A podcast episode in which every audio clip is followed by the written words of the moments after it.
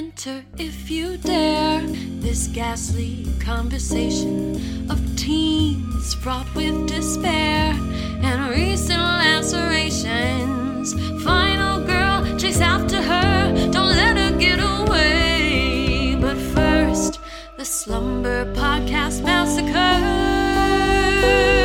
with TNA. Welcome to Slumber Podcast Massacre with TNA. Hey, that's Tim. Hey, that's Andy. And this is a podcast about horror. Every week, Tim and I get together. We talk about a different movie from the horror genre, from your well known classic down to that rare dre- Damn it! That rare gem that's trying to listen to the new Robert Palmer at the back of your video store shelf. This week, Tim and I enter the 80s boardroom from the year 2000. It's American Psycho. Episode 99. Here we go. Tim, uh, do you think you could live that VP lifestyle? Absolutely not. Absolutely not. And I thought about that a lot in watching this movie. There have been some times in my life where I have been in places that exude wealth. Yeah. And it makes me want to throw up. like it it makes me so uncomfortable. And the funny thing is is it's probably just me because in these places that I'm thinking of, no one has ever been like rude or dismissive or like staring or anything like that. So it's it's not anything outward. It's Yeah. just uh, there are because I, I know plenty of folks out there. I'll give you a great example there are some farmers out there that have more money than you'll ever see in your lifetime. Yeah. And I mean, a lot of wealth, especially if it's generational and the farm has been in the family for years. And they're just going to be just as common as anybody. So wealth itself does not equal uh, a persona or a personality Yeah. or a, a, a style of behavior. But the places that I have been that are exclusive, that do require money or um, a certain prestige to be in.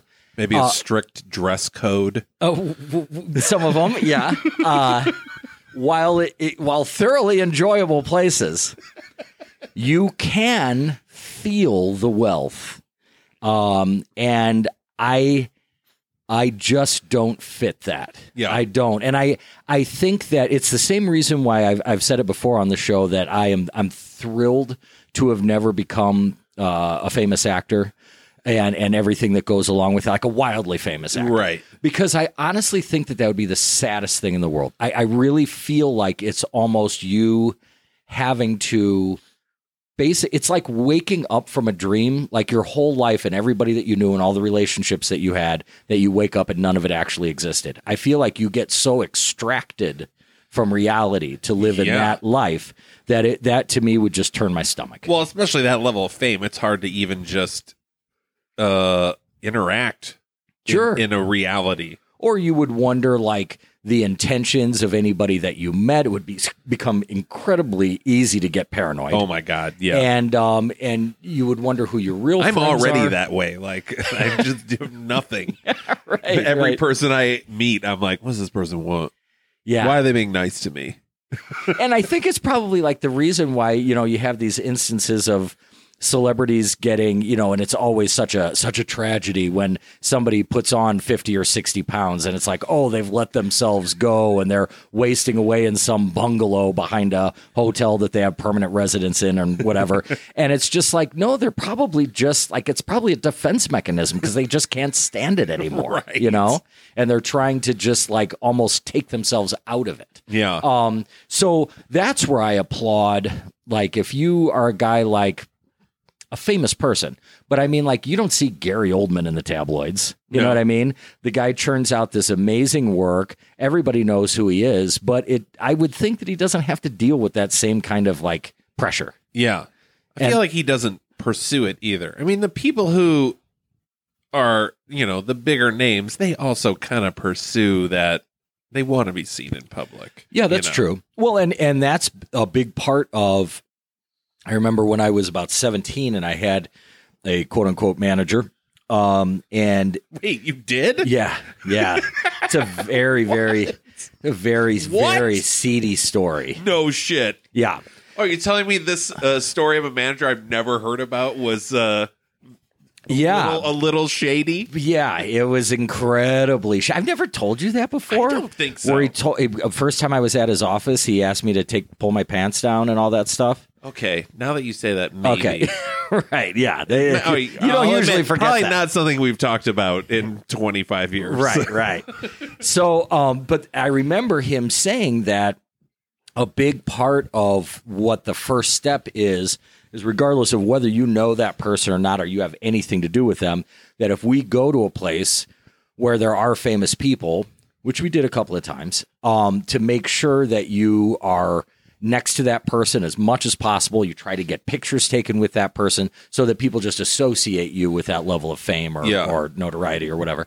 So yeah, that, that's a huge part of it. Like just trying to be in the right circles and be around the right people, and that's Yeah. that's the goal. You're you're chasing it. Yeah, I think we're yeah, I think we're getting a little a little off with the actor bit, but there is that level also of yeah, probably the restaurants you go to because this is what you know. Your financial VPs are not really the rock stars where people are like, "Holy shit, that's uh, you know Right, VP of marketing over at whatever you know." right, exactly. Um, but yeah, there's still a. Uh, they have to maintain this perception of like even just the opening shot of this film where they're with the the food, like Yeah. where they're in the restaurant. Yeah, I'm like, even I, uh, you know, I enjoy a fancy meal, but I'll I say fancy as in I like a creative meal. I'm not like this better look good. Like I could give a shit what my food looks like. Or- it's cool when they're able to present something cool, but like the meals they were showing at the beginning of this are like just purely fucking I'm I'm sure they taste good. I mean, it's in a, a nice restaurant, but there's the portions are so small. Like I'm not about that. Well, yeah. Well, and and honestly, and I can say this not in a sort of like um like overly humble way, but in an honest way. I could be somewhere where somebody says, "Hey, we can go. We've been invited to go to what's that guy's name? Gordon Ramsay? Is that Yeah, that is a okay. name, yeah. All right. So He's a chef. We can go to to his restaurant, and he is going to personally be there, and he's actually doing all the cooking tonight, and you know it's the hottest ticket in town, or we can go eat burgers at this dive bar down the street where you can smoke inside and i would be like fucking take me there Right. like i will you know i that that that sort of um and I don't know. I, I don't want to sound like a prick saying that because some people are really into cuisine and all of the artistry and the talent that goes into that. I'm not Yeah. going to take that away. Yeah. Um. But that's that. We watch. We're a Top Chef house. We like watching Top Chef. I'm more of a uh, cutthroat kitchen guy myself. Oh yeah. Yeah, I love I love Chef Tila. Like I love that guy. He's so cool. Wait, is that show still on? No, Oh, okay. no. Um, Did you know there's a sh- a guy from? Well, he's not from Valpo, but he has restaurants in Valpo. He was on that show. He was On Cutthroat Kitchen? Kitchen. Yeah. oh no shit. I've Yeah. seen him. I've I've seen every episode. He uh his name was Corey. He he, uh, he had chili. That was the thing he uh, lost on. It was like the first round, and Oh. he lost on chili. Yeah. Well, and he owns a pizza place here in town. So their after that episode aired, their pizza of the month was like a chili pizza. okay. Yeah. Like. But I uh, also hear he does not like you bringing it up. He was like, I did the joke the one time. Let's not talk about it anymore. right because I lost. Right? Yes. I'm sure he's loving us talking about it right now. Yeah. um, no, I I uh, I do I enjoy I enjoy cooking shows. I'll tell you what, not to get off on a tangent, but I feel like that type of reality show where there is the th- something that can't be argued. Like reality shows are so ridiculous. I was talking about with somebody about this recently. Like the one that really sent me over the edge was an episode of LA Ink And Kat Von D was in the goddamn bathtub with um, Orby, Roy Orbison's son. okay. This just absolute troll of a human being. Maybe he's a nice guy. I don't know, but he, he looked like a like kind of like a long stringy haired albino. But she's in the bathtub with him, and there's candles around, and they're supposed to be having this like reconnecting talk after a fight. And I'm thinking to myself, okay, I've I'm no professional actor, but I've been on a TV set before, and there are wires, and there are cameras, and there are lights, and there are microphones. And for me to believe that this is somehow just some intimate moment that's Right. captured is garbage. Right. So, however, my point is though, if you have a show where you're making, um, like I loved Project Runway, like Yeah. you're making a garment, you're cre- pre, uh, you know, preparing a dish, you're actually technically doing something Yeah. that can be judged uh, Yeah. on criteria. That that's cool. Yeah. I like See, that. people call those shows reality shows. I'm like, no, they're game shows. Those are s- game shows. actually, that's exactly what it is. Yeah. a long form game show. That's my big one. I people are like, that's the first reality show. I'm like, it's a fucking game show. You're winning a million dollars. it's a naked game show. right. Reality show is yeah. Not to be confused- family in Beverly Hills that is like this week we're buying an alligator. Oh, what crazy! Like that's that's a reality show. Not to be confused with Naked Basement, which is a bridge episode. Uh, but yeah, um, yeah. No, I, I, I think getting back to your original question, yeah, I, I have no Would you interest. ever want to stress over what kind of business card you're buying? That's really what it boils down to. Could you ever imagine making those decisions and like putting thought into it? well, you know, I'll tell you, I'll, I'll give you some insight. This is really interesting, actually, uh, that I can speak to. Um, when I was first in going on sales meetings and I didn't know what to expect. I was expecting like the good old fashioned like three martini lunch and all that stuff and we get wasted and just hash shit out and sign contracts. It's not like that. Um but so dumb. I I do every single. Uh, I remember when I first reached for the handle on the door at uh, Tootsie Roll Incorporated. You know, to as a 27 year old to try and convince them to do business with me. Yeah. Uh, and I had a three piece suit on and, and made sure that I I wore that and and tried to be as impeccable as possible. Well, I was in the business for a couple of years, left it, and then when I went back, I remember going downtown to an office for uh, uh, the company that makes um, core uh, like that drink.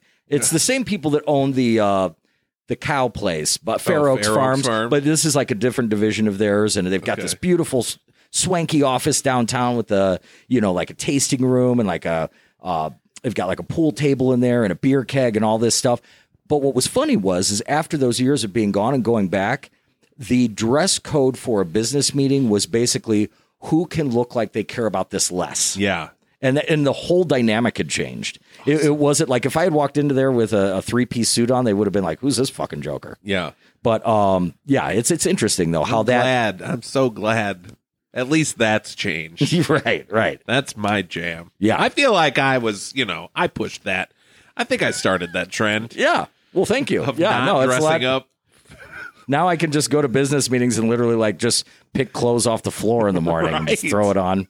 Um, but You can yeah, tell I'm serious because of the three stains that are on this shirt. right.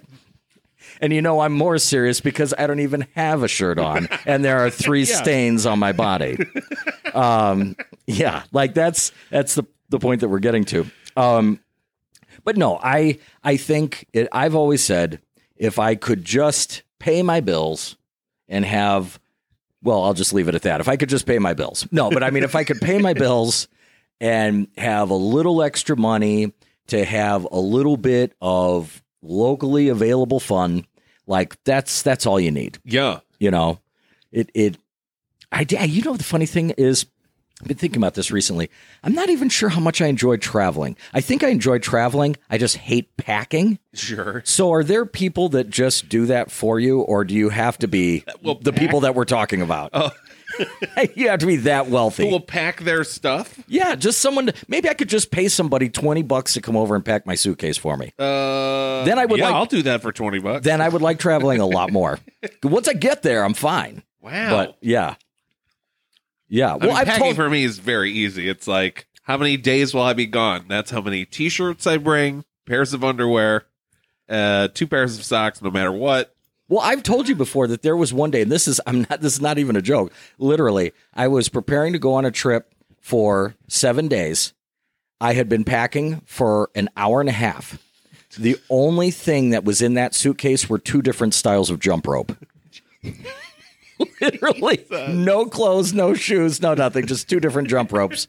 And I was just sitting there like frozen and just could not do it. Wow. But um but yeah, no, I uh I think that this kind of wealth can be dangerous and I'm going to speak to that a lot more later when I I get to what I feel is the root of this movie and how distanced that wealth takes us from ourselves Okay. and our true nature. All right. Well, let's get into it. Okay.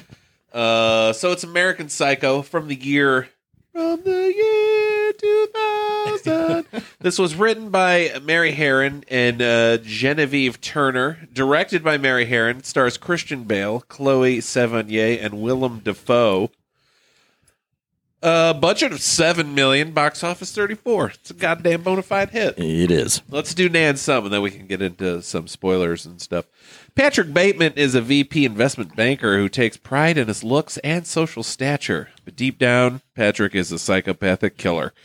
As the stresses of keeping his public persona engaged and affluent, Patrick's sickness takes him down a darker path of murder and mayhem until a killing spree on the streets of New York stand to threaten everything he's achieved. Will he pay for his crimes, or does he stand to be the model of the perfect American psycho? Yeah. I love the it's actually from Natural Born Killers. Yes. The murder. Mayhem. Mayhem. Well done. Um, yeah, no, that's that's um, very eloquent, and uh, and I guess that's kind of one of the more fun parts of this movie. Whereas, uh, you know, I'm given to understand that there are like pages and pages of people dissecting this movie, and Oh, you know, bet. college freshmen all watching it together, gathered in their dorms, and then you know, coming up with all these theories of who this person actually was or what actually happened or you know kind of murder boarding the whole thing to diagram like what what was really happening in the movie yeah.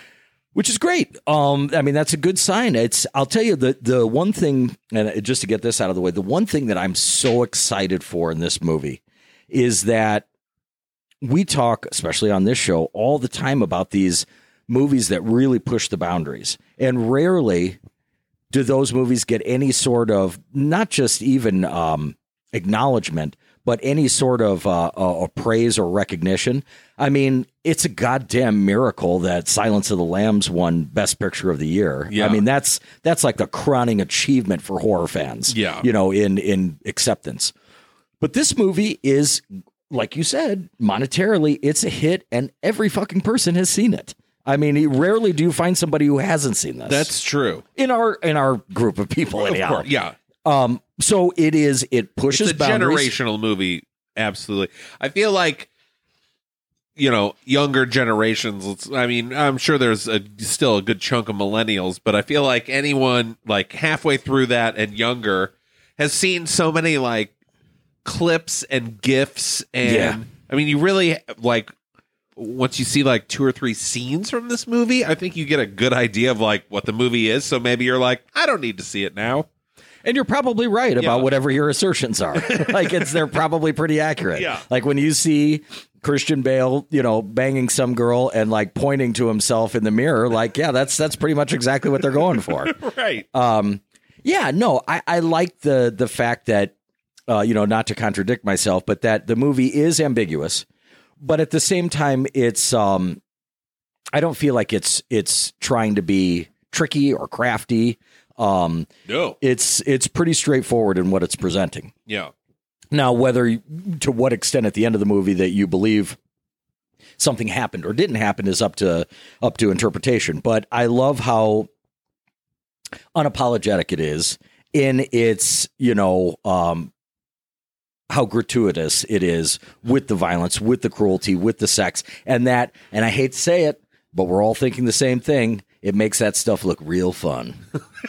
I get done. Like it makes it fun to watch, not fun to do. Right, I want to clarify. Sure. it makes it. It's entertaining and it's funny. Yeah, That's yes. the best part. It's funny. 100% yeah Hey, is this movie? Does anybody refer to this movie as a comedy? Because it absolutely is. Yeah, I think it's referred to as a black comedy. Okay. Yeah. Okay.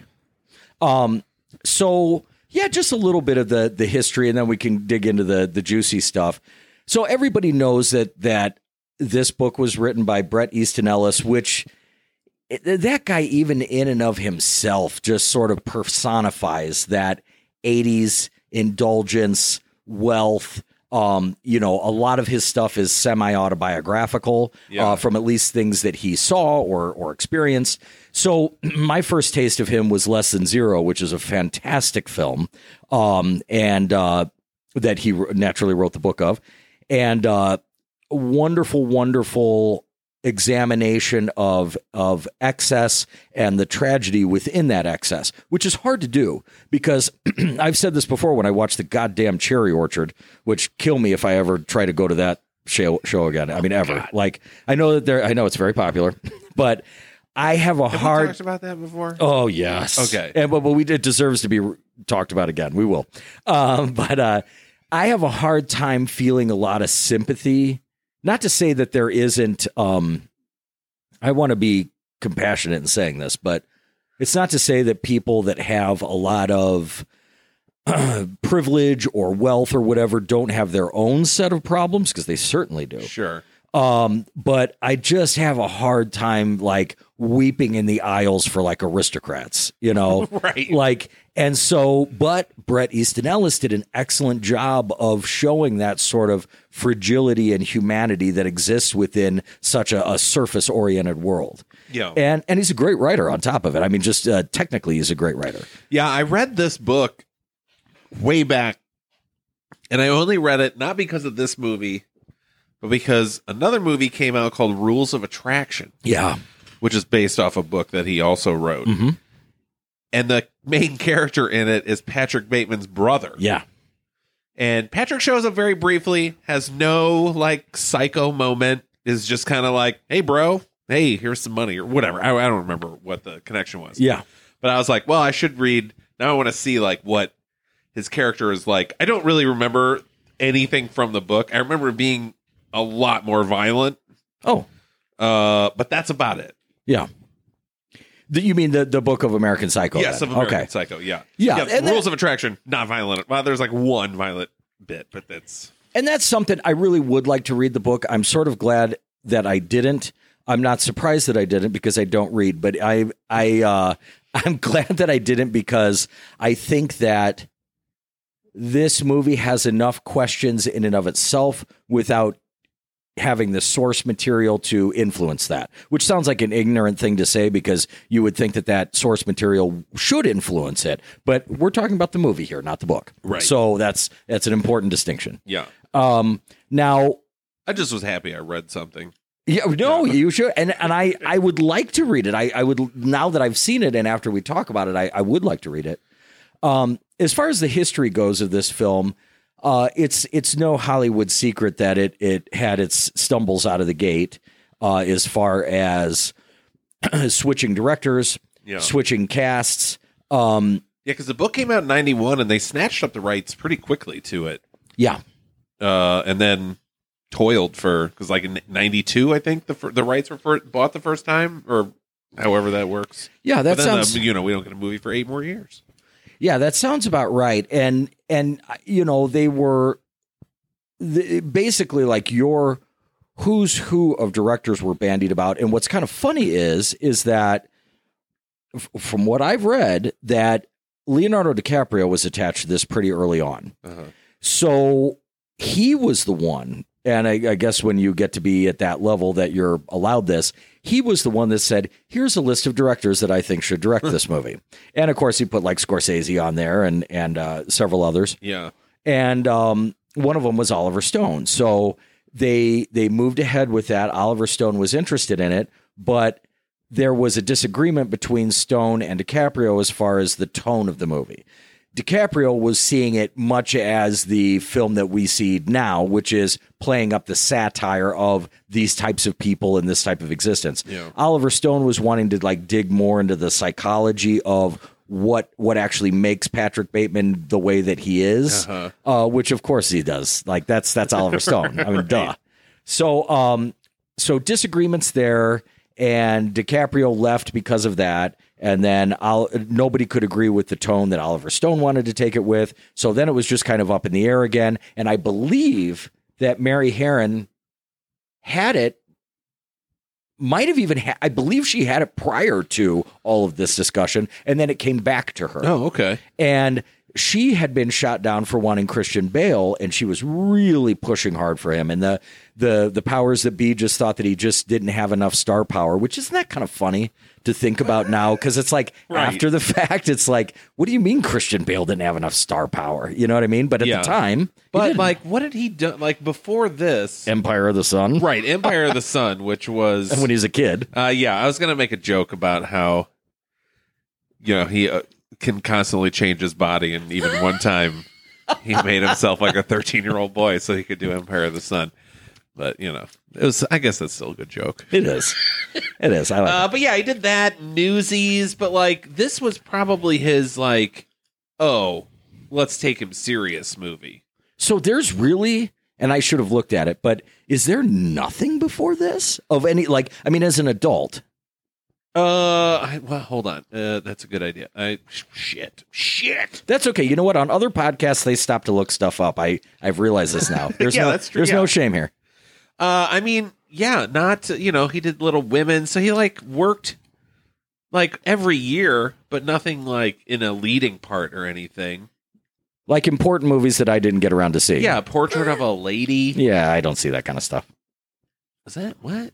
Oh, Jane Campion did that. Oh, I should have watched that. Whoops. Uh, Velvet Goldmine, which I Oh, never saw. yes, Yeah, yes. that was probably where they were like, "Oh, Christian Bale's grown up." Yes, and that is god damn, I love that movie. And he's great in it. Um uh yeah, kind of an explicit scene on a rooftop with him there and Oh. another man. Yeah. Um so yeah, no, I love that movie and it's okay, but yeah, essentially nothing before Right. that. I mean as far as this level. Right. So, but she really pushed for it, and everybody knows, like you alluded to, like Christian Bale is no stranger to really pouring himself into a role physically, and uh, worked out on his own for several months leading up to you know auditions and what have you, and then got a personal trainer um, to really push his body to the limit, which he does look gorgeous in this. Oh my god. I mean, he's pretty goddamn beautiful in this movie. Jesus. Um, even like for a, a person, I guess I know he was raised in Wales. He's British though. Um, I mean, a, about as nice of a face as a British guy can have. Yeah. Um, so uh, yeah, nothing against our Like fans. Like when he And- says like his character's like, "I can do a thousand crunches." Like I'm sure at the time he could do. I that. believe it. Yeah. yeah, I absolutely believe it. Um, but yeah, he's uh, he really pushed hard for it. She really had to to argue her way into it, and I think that in kind of summation of all the the crap that happened, I think that it was just kind of like a war of attrition. Like it, it, so much had fallen away that it was just kind of like, all right, let's just do this with a small budget and do whatever you want to do. Yeah. I think it, they just kind of wore wore the powers that be down Yeah. and um, and that was probably for the best. Um, so she really got to make the film that that she wanted to make. She does have. I thought it was interesting. She has one regret about the movie, and it's a pretty major one, but we'll we'll get to that at the end. Oh. Um, but yeah, and she wrote it with. That's the other thing. A lot of people might have a problem with the violence towards women in this film, but Yeah. god damn, the whole thing was helmed by women. Yeah. The the other writer is the actress Um, Turner. yeah. And she is the redhead who he kills underneath the sheets. Oh, okay. She's the other writer. Elizabeth? Yeah. Yeah. So, um, yeah, uh, a, a strong female presence, um, which uh, which is great. Uh, you know, for for a movie that that does, you know, in fact, have a lot of violence towards women. So Yeah. we know that it wasn't made with a sort of like uh, sick, twisted But not misogyny. just women. well, that's true. A fair share of men. That's true. Although Jared Leto is very pretty, but yeah. Um, you want to talk about him? Boy, yeah, I do. I mean, because yeah, listen, we all know I don't like Jared Leto. Uh, I'm not sure where I'll drop the Jared Leto song, but I should just say thanks, Nia D'Amelio, for writing it and letting me use it. Quick, you better run before he gets you in his cult. Is he an actor or a singer? Jared Leto. We hate Jared Leto. Uh, yeah, big week. I mean, this is a big week. I, c- I- we were gonna do this earlier, and I'm like, let's push it to our 99th episode because that will also be the week in which Morbius comes out. Mm-hmm. The movie, um, I'm praying fails. I'm sure it'll be moderately successful, whatever. But man, I've never needed a movie to tank more in my life. So I was like, let we can get it all out of the way. We can get all our Jared Leto talk done in one week. So hopefully, I never have to bring that movie up again. Uh, How'd you like him in also this doing movie? this like fucking movie on Apple Plus uh called We Crashed, I think it is. It's uh, like based off of this like We Work company and this eccentric guy that started it. And of course it's like like I feel like Apple Plus is awful at promoting their shit. They are like going to the wall with the, I'm like that's all I see is promos for this stupid ass show. so or movie. It's like a movie, I guess, but um yeah, so Jared Leto, yeah, looking at his filmography, especially like these like late 90s early 2000s i have like no issue with him. I was like oh i kind of enjoyed almost everything he was doing. Fight club Sure. uh this requiem for a dream. I just I, i'm not sure i didn't dive too into it. I'm just like what, at what point was i just like all right this guy is fucking i don't like him anymore Somewhere around the Joker, maybe. Well, before that, no, it was before that. That did not help. That really solidified where I was just like, I can hate this guy forever now. um, Did you but ever? no, it's just like I feel like at some point he went from like acting to I'm acting. Does Well, that make sense? No, you make you make an excellent point, and as much as it pains me to say this, and it, and it really does, he I un- watch this and go, oh, Jared Leto. He unfortunately kind of followed the what was what is a speaking of unfortunately an unfortunate trajectory of a career that is not all that dissimilar to Johnny Depp. That's true. Johnny was doing, and we everybody knows how I feel about Johnny Depp, and I love him. So, in the he was the guy that like had the golden touch. Like every movie he picked, even from the first chance movie that he ever did, this little movie. I don't know if you've ever heard of it. It's called Nightmare on Elm Street.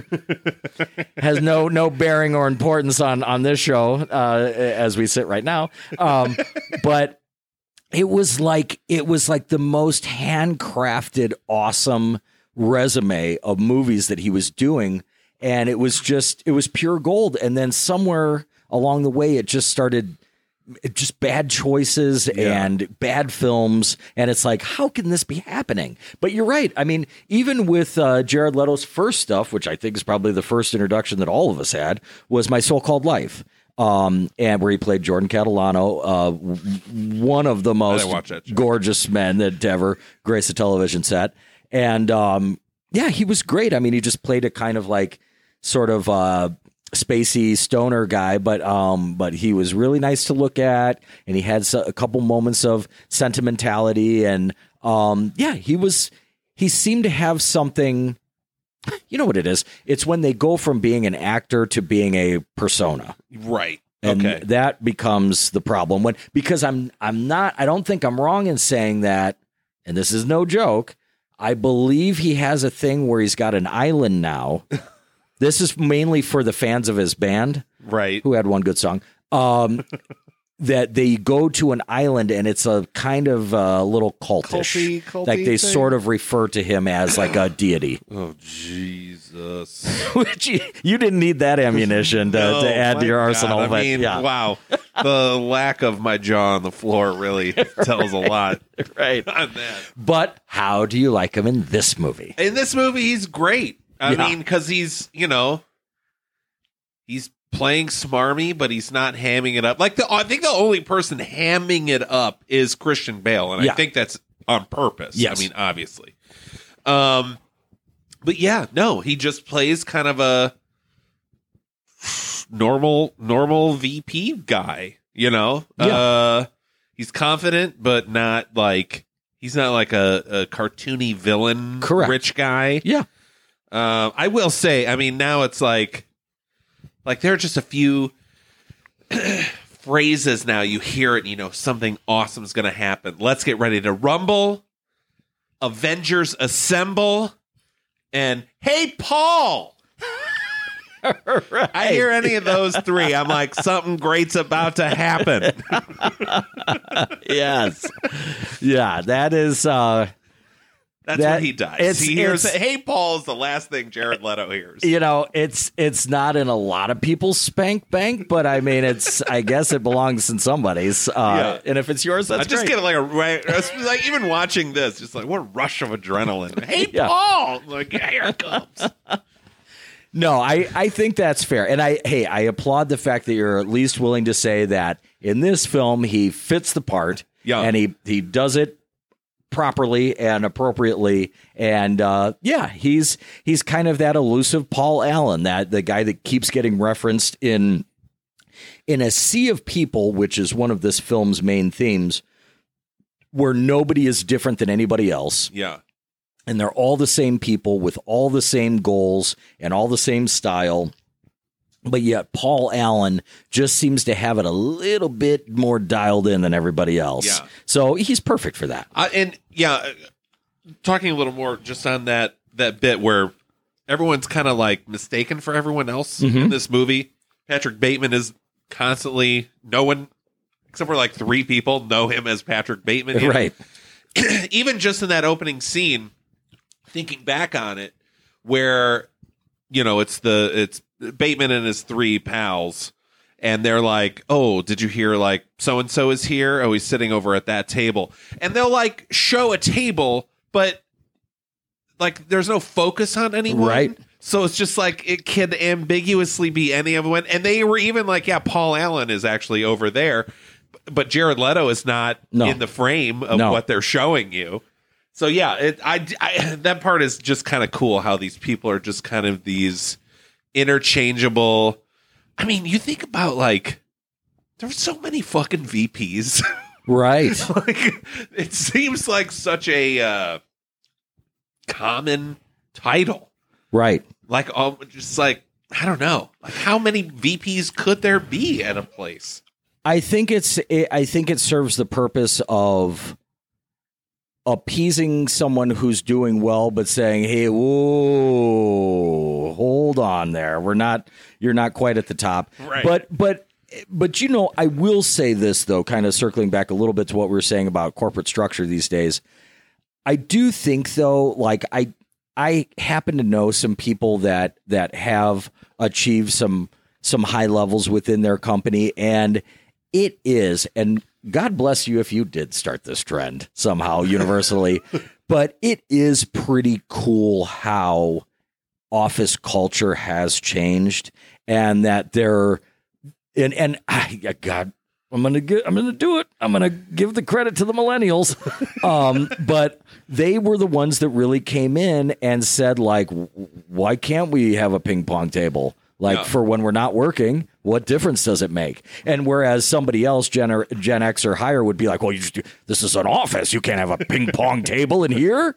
Um, but they were like, well, why not? Yeah. we, we, we're gonna have Millennials, one of fun. the most productive generations. And then when we go back to work, we'll be laughing and energized from the shenanigans over at the ping pong table. Yep. And and that there was some some weight given to that and some importance and validity. So thankfully now, like when you're talking about vice president this or executive this, I think it's it's with a lot less of an air of um, just kind of what I want to say poshness or Yeah.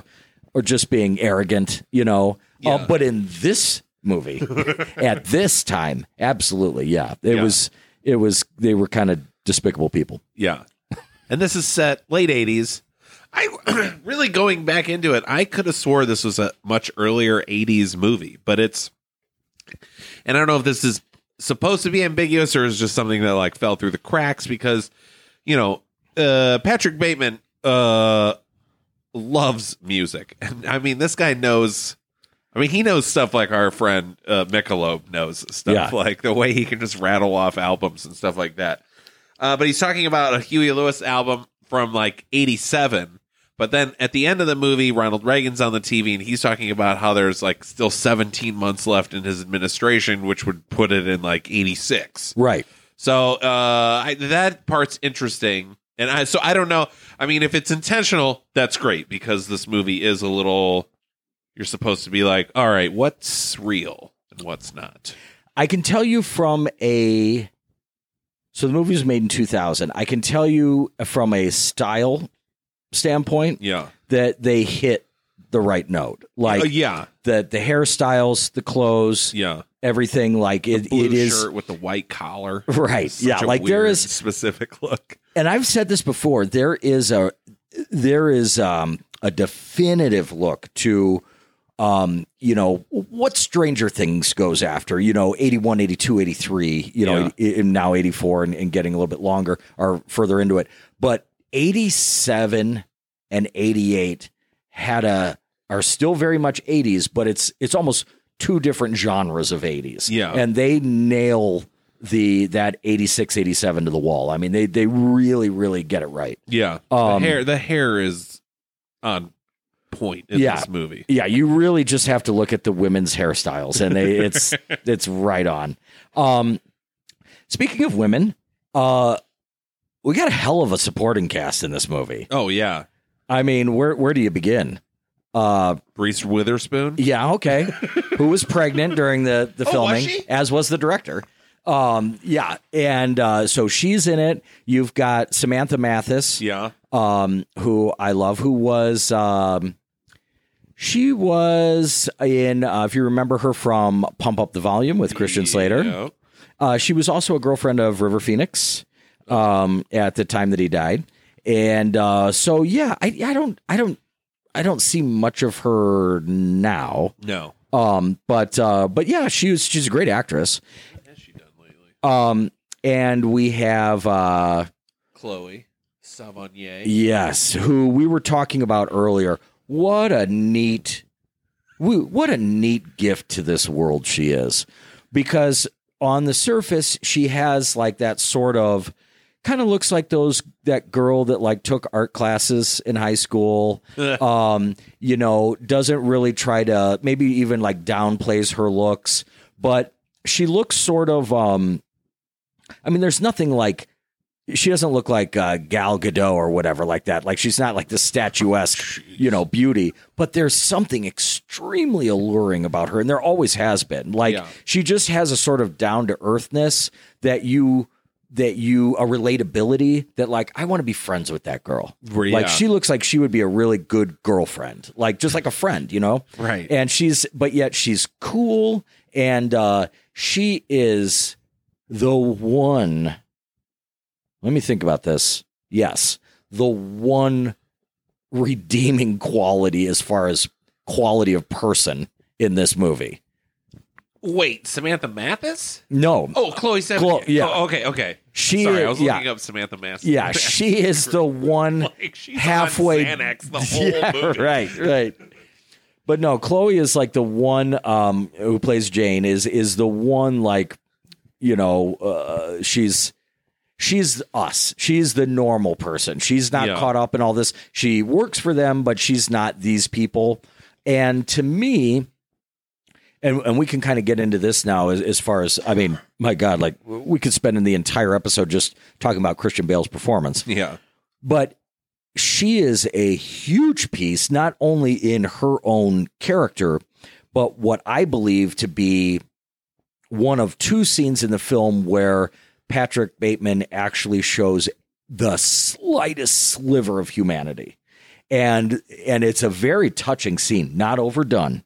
It, it could have been overwrought, but it's beautifully played where she is finally invited, which this is the funny thing. Patrick Bateman is pretty despicable to all of us despite his physical beauty, but this girl can't wait for him to ask her out. And when he finally does, like she's excited and she's going to kind of see how the other half lives and Yeah. rub elbows with the important people. Do you think she treats it as a date though? yes. Okay.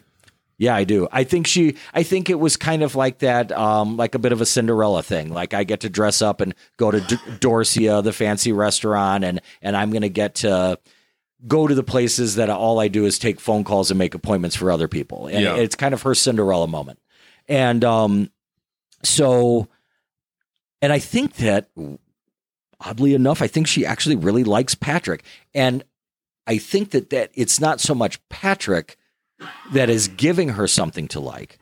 I think it's the type of person that she is because she has that beautiful line where she says, Have you ever just wanted to make someone happy? Yeah. And that's what kind of person she is. That saves her life, I think. It is, yeah. and she is, and there's no shame in this. Um, oh, she's uh like a submissive, and those people have a role to play, Yeah. uh, so to speak. And uh, so she she's just one of those people that just genuinely likes making, doing for others, making them happy. And um, I think she really sees Patrick as somebody that I think she senses whatever conflict is going on there and is like, man, I would just like to to see him like not happy because he got this reservation or because he has this suit on, but I'd like to just see that guy genuinely smile. Right. You know? Just because of the company he's in, just having a good time, yeah. not And- worrying about anything. Exactly. Which we all know is impossible as viewers for him. But um, but I think she yearns for that and yearns for that from him. So I, that's what makes that scene so beautiful is that I, I do think that she sees it as as something th- that could be you know have some potential. And he is don't get me wrong he wants to kill her Yeah. um and and he is going to kill her only saved by the phone call but it's that phone call that humanizes him because when he's got Reese, Reese Witherspoon on the other end of the phone that we hear through the answering machine, kind of like sort of belittling him a little bit.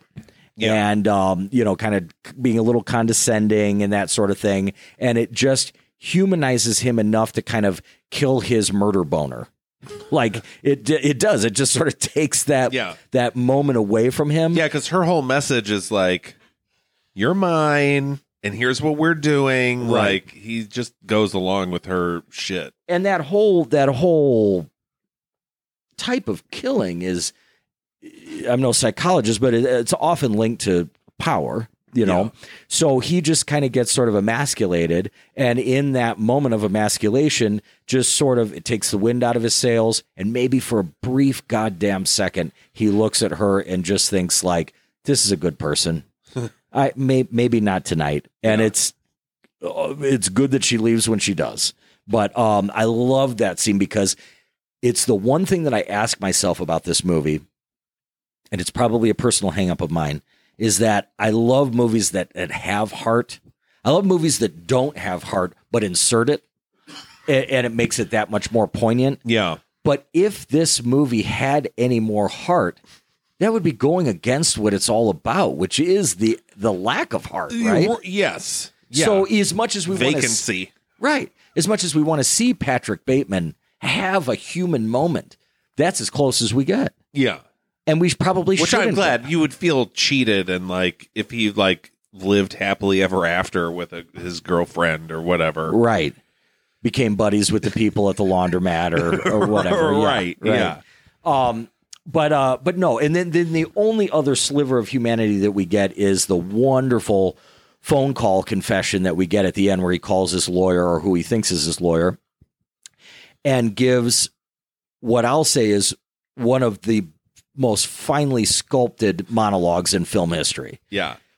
because if you've if you've done a monologue on stage before that's the biggest thing. You're when you first go into it you think to yourself my god i just i i i'm out there without a net. If i drop my line there's no one to save me. So you're just terrified about that stuff. But what you when you dig into it you realize okay it's just me and it's kind of like taking an orchestra and stripping away all the other instruments and just having one instrument. So I have to give the variation and the levels that would come from all those other actors on stage or all those other instruments to go with my analogy. Um, and you have to find those levels to bring it up and take it back down and and really connect with the audience and then perform again for them and then settle in with them again. And he is I, there are a lot of comedians out there. There are a lot of funny people out there. I don't think anybody could have been funnier in that monologue than Christian Bale. Yeah. He nails the fuck out of it. And even though, and you know what's funny? His accent comes through in a few spots. Oh, sure. especially with the word girl. Um, that's where I hear it the most. But it, it doesn't even matter. It's it's just so good. And the sweetest moment of that of that monologue Yeah. The absolute like most endearing uh and i rewound it probably 10 times is right before he admits that he ate some of their brains because you feel like he really feels sorry about it. Yeah. And then he even adds in, and then I cooked a little. I tried to cook tried a to cook a little, which is so good. And um, but the best part, oh my god, the well, the whole thing is funny. But I love how at the end, it's kind of like how you don't know how to like finish a conversation with somebody, like if you see him at the grocery store or whatever. Yeah. So he's just like exasperated, like, um, like what does he say that um that uh I I I'm thinking of going to Harry's. Oh yeah. So maybe I'll see you. right. Keep your eyes open. like, which is like s- it's such a ridiculous thing to say, but it's like, oh, he just nails the fuck out of it. Yeah. I, and I thought he ruled. Yeah, he ruled that monologue. Although that is the one bit where, because we were kind of talking earlier about Leo being in this, and would he have been better? You know, Yeah. would he have been better in this? I think he could have done that part maybe better because he definitely plays frantic Oh, and yeah. like harried way better. I do not think he could have got the vacancy of Mm. Patrick Bateman. Mm. Like, And maybe you're right. Especially when he's, you know, talking about how, because there, you know, there's a couple times where Patrick Bateman does some voiceover monologuing. yeah. And there's just one part where he's like, Yeah, I'm like a human, like I am bone and flesh, but uh, there is not one recognizable emotion in me. Right. And he is just like so stone like almost mad, but where you're just like, mm, No, I, maybe he's not mad. He's just still. Yeah. Like a Terminator. Yeah. Yeah.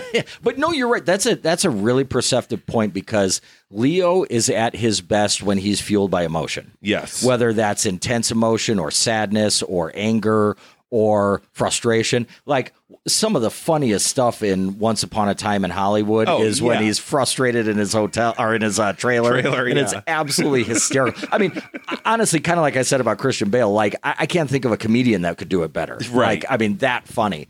Um, but like you said, I wonder if Leo could have resisted the urge to infuse some of that humanity into what Christian Bale absolutely leaves it devoid of, right. which is appropriate, you know. But but you and I were talking a little bit earlier about um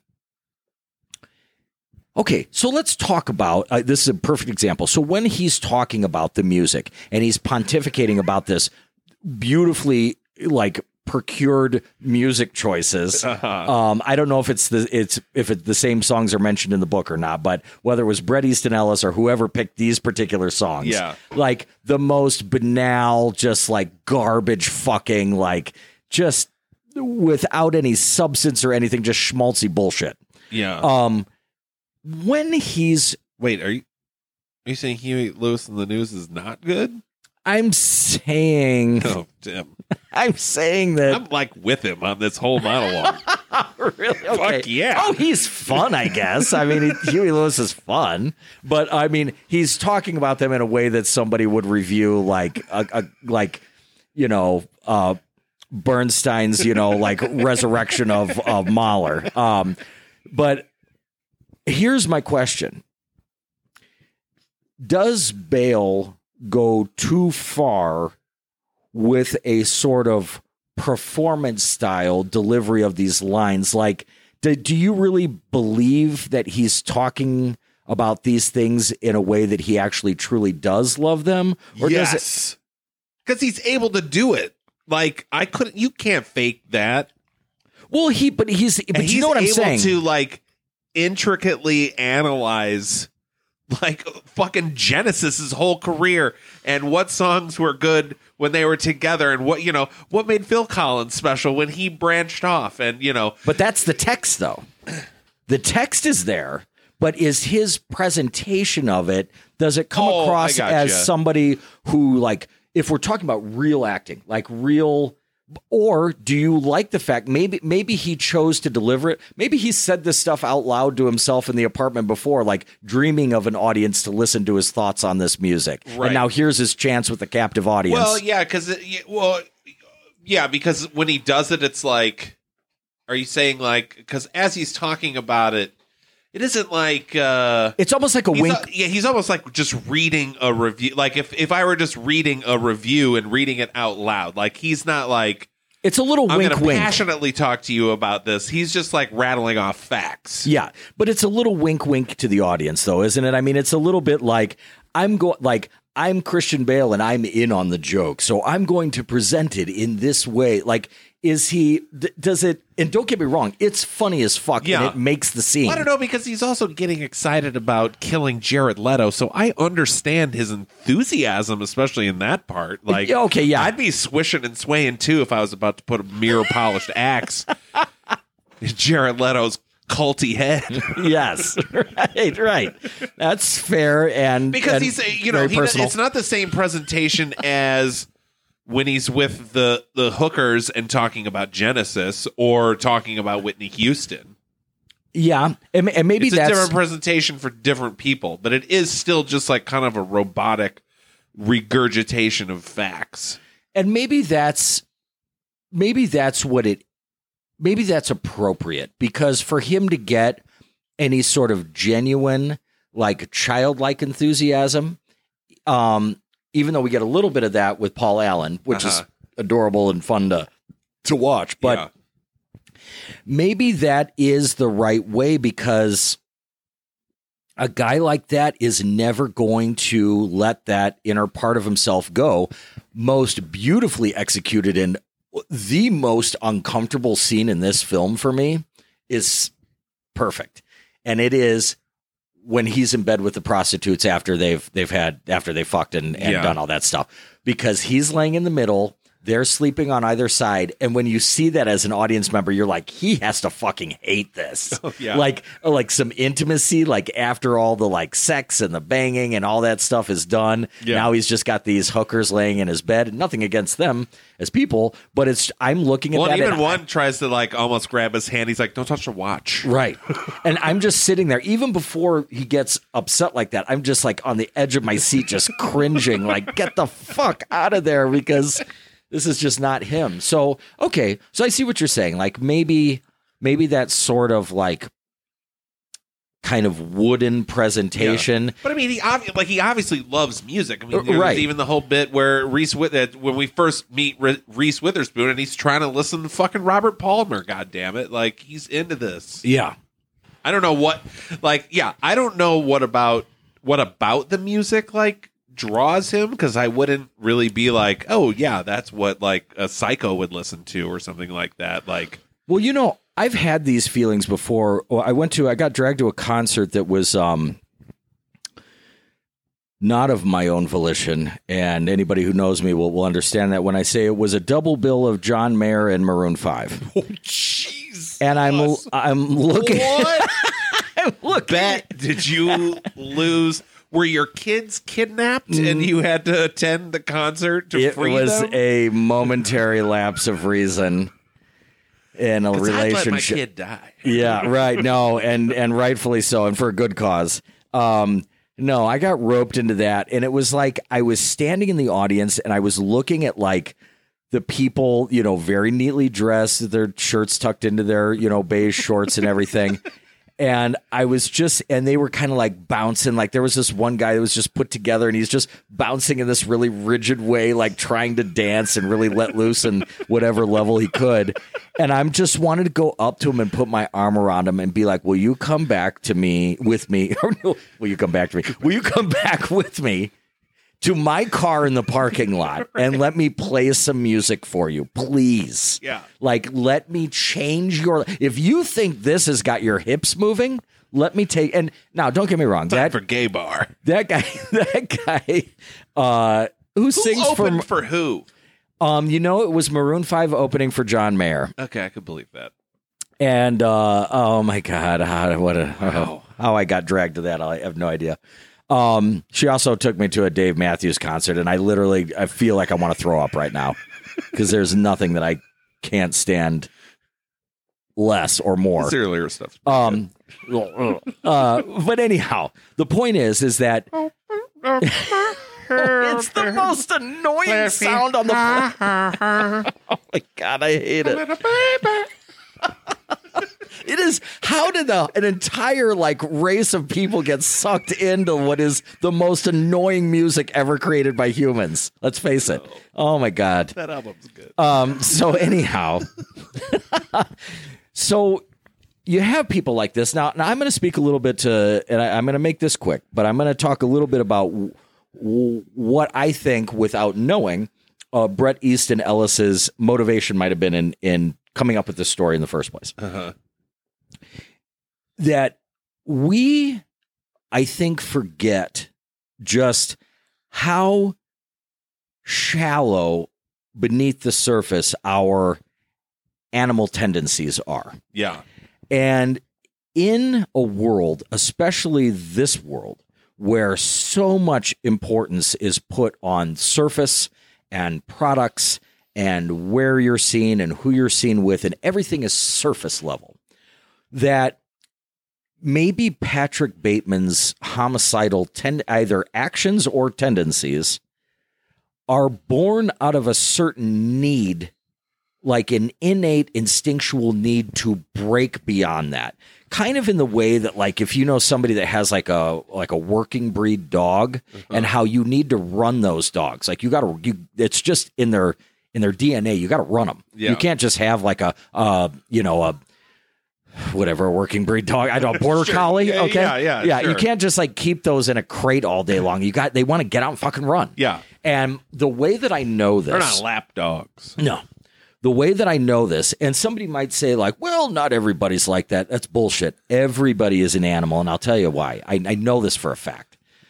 Um, when I've been at the gym and I have somebody that's new to fighting, Yeah. The first thing that I do when we kind of break up and partner up, and maybe we're doing some some light sparring or whatever, the first thing that we I have to get out of the way with them is I, I just say, hit me. I, I want you to hit me.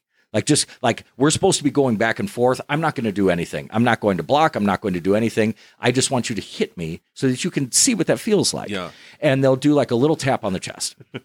and I'll say, okay, well, you know, let, let's let's try that one more time. And they do it, and it's the same thing.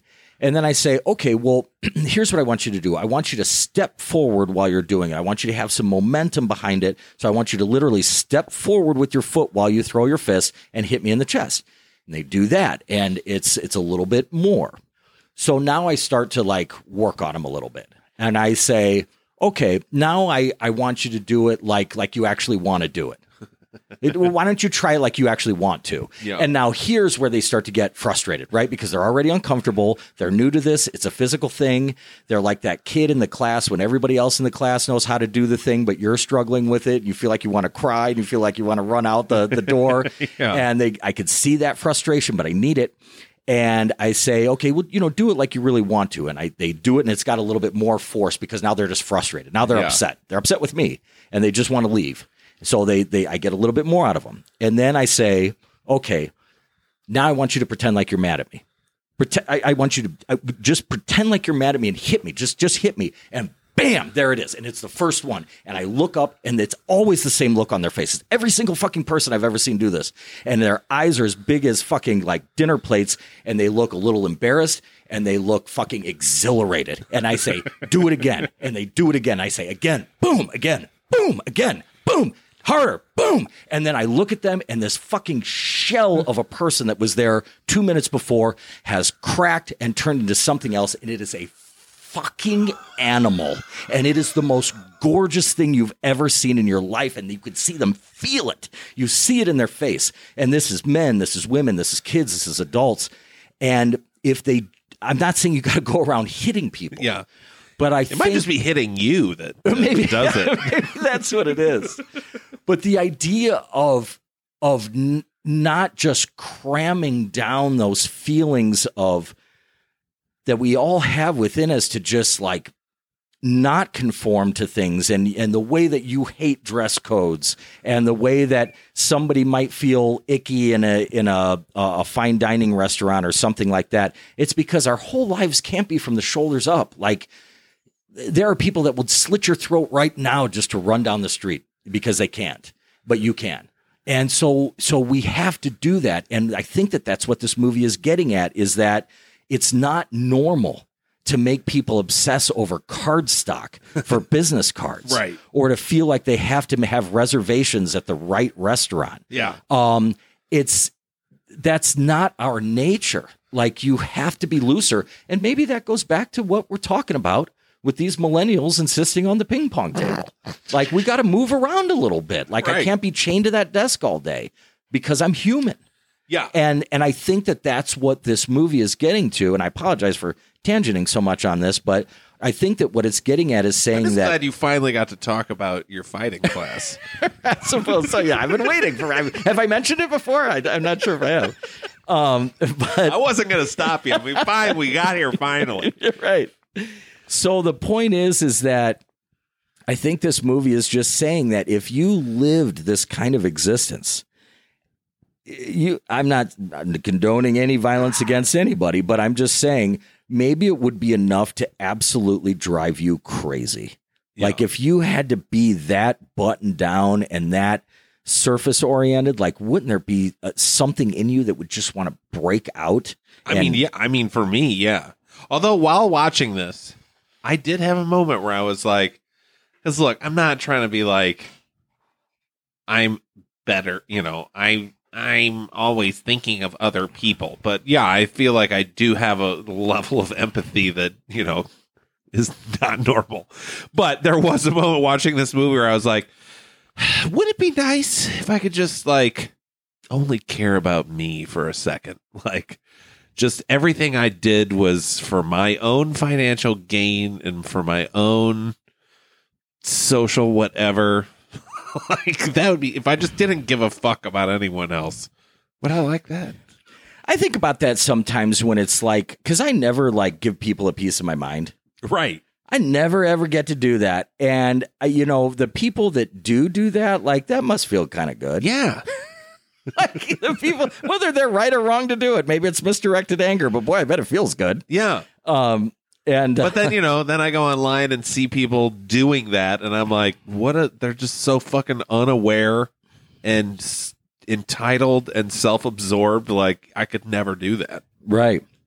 And isn't but isn't that what may maybe kind of separates this movie from a, a typical uh, path of what a movie is supposed to take a viewer down, which is uh, a deeper understanding of somebody, or maybe finding a sympathy for someone. That maybe this movie isn't asking you to do that at all. It's just saying that like there is no resolution there. Yeah. Like these people are these people.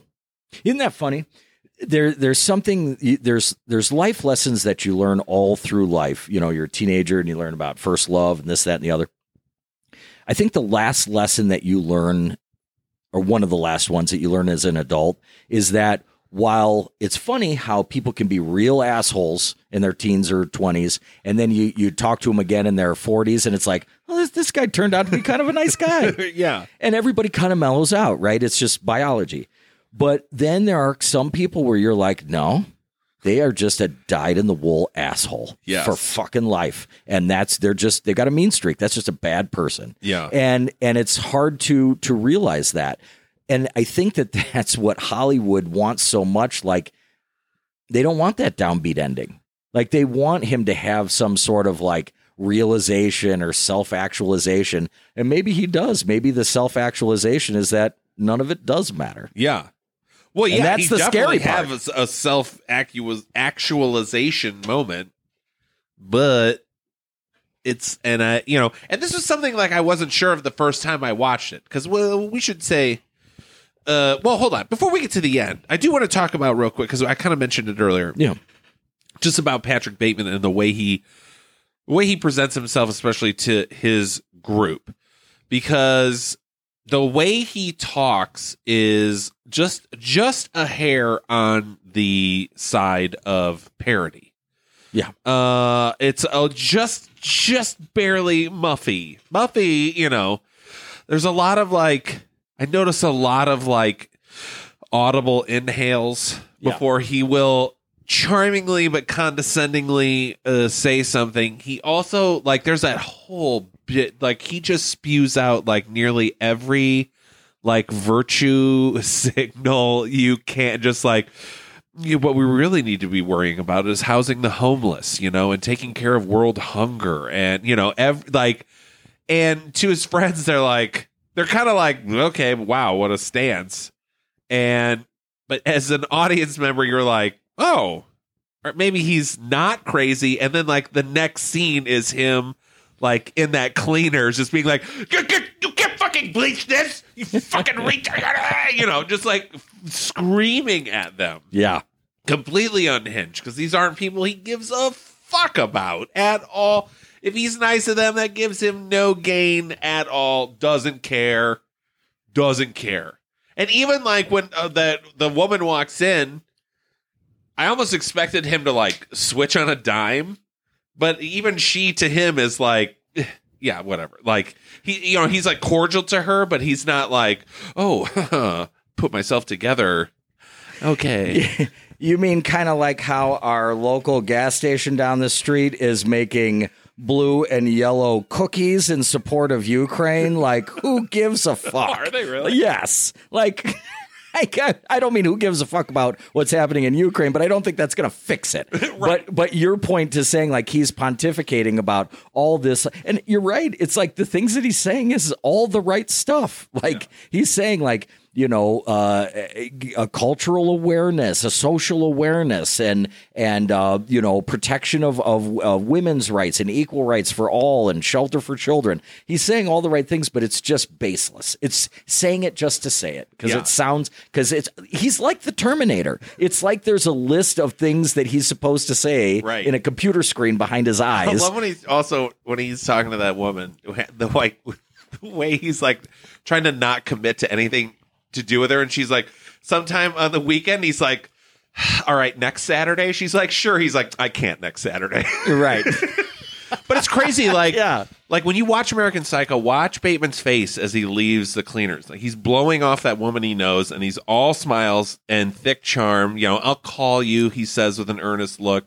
And as he turns to walk away, like the life immediately drains out of his face, and all you can see is just hate in his eyes as he stares into the back of her skull. Like knowing the inner monologue of the book, you can appreciate it in that moment when he looks at her that way. Like he's fantasizing about all the ways to mutilate her. It's the it's the briefest of flashes, but once you see it, you'll never unsee it.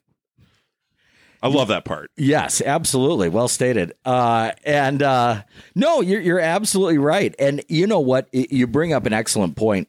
If we're sitting here talking about uh, fun facts, I don't remember who it was on the set. It was somebody, some camera operator, was saying how when they were recording the business card scene, Uh huh. that Christian Bale could literally start sweating on cue Jeez. like every like they they had like 10 15 takes and he would begin sweating at the exact same part every time like and you know where you really see that holy shit you know willem dafoe who who we haven't Oh, even mentioned yeah. is a goddamn just masterclass in Their in- last dinner. supporting actors yeah in this he's so fucking good in this and the guy you just look at his face and you're like what, how was a human born with this expressive of a face Yeah. um, it's just amazing, and he's so good. Um, but in that in that scene where he finally like basically lets Patrick Bateman off the hook, holy fuck, does Patrick Bateman look awful? Yeah. he looks Like clammy. that's the mo- like during that scene, I'm like, he probably should have put the ice pack on. Like Right, His yes. face looks puffy. oh, And like kind of ri- like he's got these weird ridges on his eyes right there, and he does. He just looks clammy. yeah. oh my god. And yeah, so a lot of real physical yeah, stuff Willem happening. there. Yeah, as this private investigator, because Jared Leto's dead, thank God, and so he just comes to question him, and yeah, it's the best kind of because Patrick Bateman is playing it. he- You know, he's doing that thing where he's being so accommodating. I just want to help, just here to help. You know, let me get you something. Nah, I'm okay. Nah, I'm gonna get it for you anyway. Like, just he's doing the best he can to be like, I'm not a part of this. Like, I'm just like a normal guy here. And everything Willem Dafoe says, you're just like, oh, he fucking knows. Yeah. He knows every when he whips out that Huey Lewis CD. Oh, just like, yeah. "Whoa." Huey Yeah. Lewis in the news. I just got it. Like, like you're like, oh, of course he knows. He knows all of it. And then yeah, by the end he's just like, yeah, no, he, I'm sure he's just like off. Yeah. Drinking or Yeah. just strolling around Yeah. Paris or wherever. Yeah, he, he's so he's so great at it because he he doesn't even like he's so nice. Like I mean, you feel like he knows everything, and then he's just got him like nailed to the cross. But but he is still just like a really nice guy. Like I'd love to hang out with this guy. Yeah. Um, another funny thing is We just that watched the the latest Spider Man last night, and God, he's awesome in that. He's Oh, like yeah. the best part of that movie. He's the Ye- best part of every movie he's in. I fell asleep in that. You did? Yeah, I did. Wow. Yeah, I mean there were parts that I liked. In the theater? First of all, no, I, I, I just home? watched it like Oh, a oh, handful of days ago. Yeah. First of all, no, no fucking superhero movie has had ever had more people crying it than that one. number one, which I'm not, I'm not against. Uh, I, that's the pot calling the kettle black. So I'm, I'm not against it. But um, one thing though that I think is kind of funny. And here I was, you know, just uh, 10 minutes ago talking about how this movie should not have any redeeming qualities assigned to Patrick Bateman. However, there are some moments there where it's like we can kind of revel in his honesty. The breakup scene with his girlfriend. So awesome. So great. So And I know so many goddamn people that should have done exactly what he did years ago, where he's she's like, We have all the same talking about me? friends. What's that? Oh no. mean? Yeah. Um, yeah, that, It's a weird way to come out with this. right. Um, yeah, this whole like this whole episode has been leading up to this moment. It's an intervention. your Yeah, your family's downstairs. Yeah. Um, no. Uh, the the fact where she's like, uh, you know, we have all the same friends, and he's like, take them. Yeah. you can have them. and he's like, you just really don't mean that much to me. Like it's like, oh my god. But but at the same time, like we're And he's th- so blunt, and he does it a couple times too, where he's just like, "I'm having homicidal thoughts, and I cannot control them." Like he's just blatantly says these like so many times, like he says murders and, and Yeah. acquisitions, right. And people are just like, "Oh yeah, mergers. Yeah, I know what your You're- business is. You Yeah. know, just yeah, I kill people. I bet you do." right yeah exactly yeah nobody wants to hear it and um and it's funny yeah like p- people just don't want to hear like i've i've i've told that story about that uh that guy at a place where i used to work that could say things at like he had the most like amazing gift at saying things at just the highest volume that you can without somebody registering it Oh, I don't think so. I've never told you about. Okay, real quick. There was a guy that worked at Menards. I won't say his name, and um, th- so he had this talent where he could say things out loud to people's faces, but he knew just. I mean, and it was audible, but it was just that half decibel down to where they Oh. didn't register it, and um. He was. I, I was helping some ladies with some um, wrought iron fence, which is a pain in the ass. It's got a bunch of different little pieces and parts, and and I didn't even know what I was talking about. So I called him over, hoping that he knew. And uh, I'm like, "Hey, so and so, these these ladies need um, some help with this wrought iron fence." And he's like, "Oh yeah, yeah." He walks over and he's like, "Yeah, wrought iron fence." He's like, "Yeah, it's really great. It's uh, you know, it's a, a, a time honored." Um, you know, addition to, to any front porch or any house. It'd be perfect for a couple fat sluts like you. And uh, what you need here is, and they just were like nodding the whole time, and he called them fat sluts to their face, and it was beautiful. Um, and and they didn't. It was a victimless crime. They didn't. They didn't know. yeah. Uh, but yeah. Th- so, but the point being that that's a, a, a kind of like just illustrating how oblivious these people are to anything that they just don't want to hear. Right. Like that one poor girl. Um, what's her name? The one that uh, Samantha Mathis plays oh, uh, I don't Whatever her name character name. Yeah. is like I half expected her to just kill herself, like to just Right. whether it was on purpose or not. But it's like she's such a sad character. Like she's she's beautiful and Well, her she's like in that. She's just like marrying this dude who's obviously gay, right. just to be, you know, to continue being a part of that community. Right. And And, it she does not seem to enjoy any part of it. No. but it's like uh, she has to do it. and there's no hope for those people. And that's where I do want to say by Matt Ross. That guy rules. Yes, and, and that I- haircut's ridiculous. Oh yes, and I know a Matt Ross, and not this Matt Ross, but a Matt Ross. sure. Um, but uh, no, I, I think that that I, it's something. I'm glad you brought that up. Something that I want to say, make sure that I get out as we talk about this. We've talked kind of negatively a lot about whether it might be corporate people or wealthy people or whatever. But I do want to say, though, sympathetically, uh, because I I've seen this as well, that there are people that do live in that world that it comes with its own type of suffering. You know, I'm sure that there are a lot of kids that grow up in some really wealthy ass families that get absolutely neglected by their parents. Yeah. And that their parents are off doing whatever they're doing with their friends, and the kids are something to be raised by a maid or whoever else we have in the house. Yeah. Um, and so I'm sure that there is. Great song by Frank Ocean called "Rich Kids" that deals with that very thing. It's a great song. Okay. Uh, yeah, I, and that's that's something that I do genuinely have sympathy for. Um, and I, it's not to say that you know just because somebody has money that their their life is perfect. I think that's that's far too uh, simplistic of a, a view to have of of somebody just because of one. Uh, you know, facet of their life. So it's not to say that these people are all just dyed in the wool, horrible people, but I don't know. I guess it's just environmental. Like if you're raised around not really caring much except for what reservations you have, then that's the most important thing. And Right. I tried to figure I tried to get to the bottom of what is it with these fucking reservations? Cuz it'd be like It's a it is a huge status symbol, man. well, we I did a play once that took place in Indiana, and the joke amongst the cast was if you forget your lines, just start talking about the weather, and you'll probably be right because half the lines were just about the weather because we uh-huh. talk about it a lot in Indiana. Same thing with this movie. If you forget your lines, just start talking about making reservations at a restaurant, you'll probably be right. But I think as I tried to sit there and analyze that, I wondered if even beyond the status symbol thing, I wonder if it has something to do with like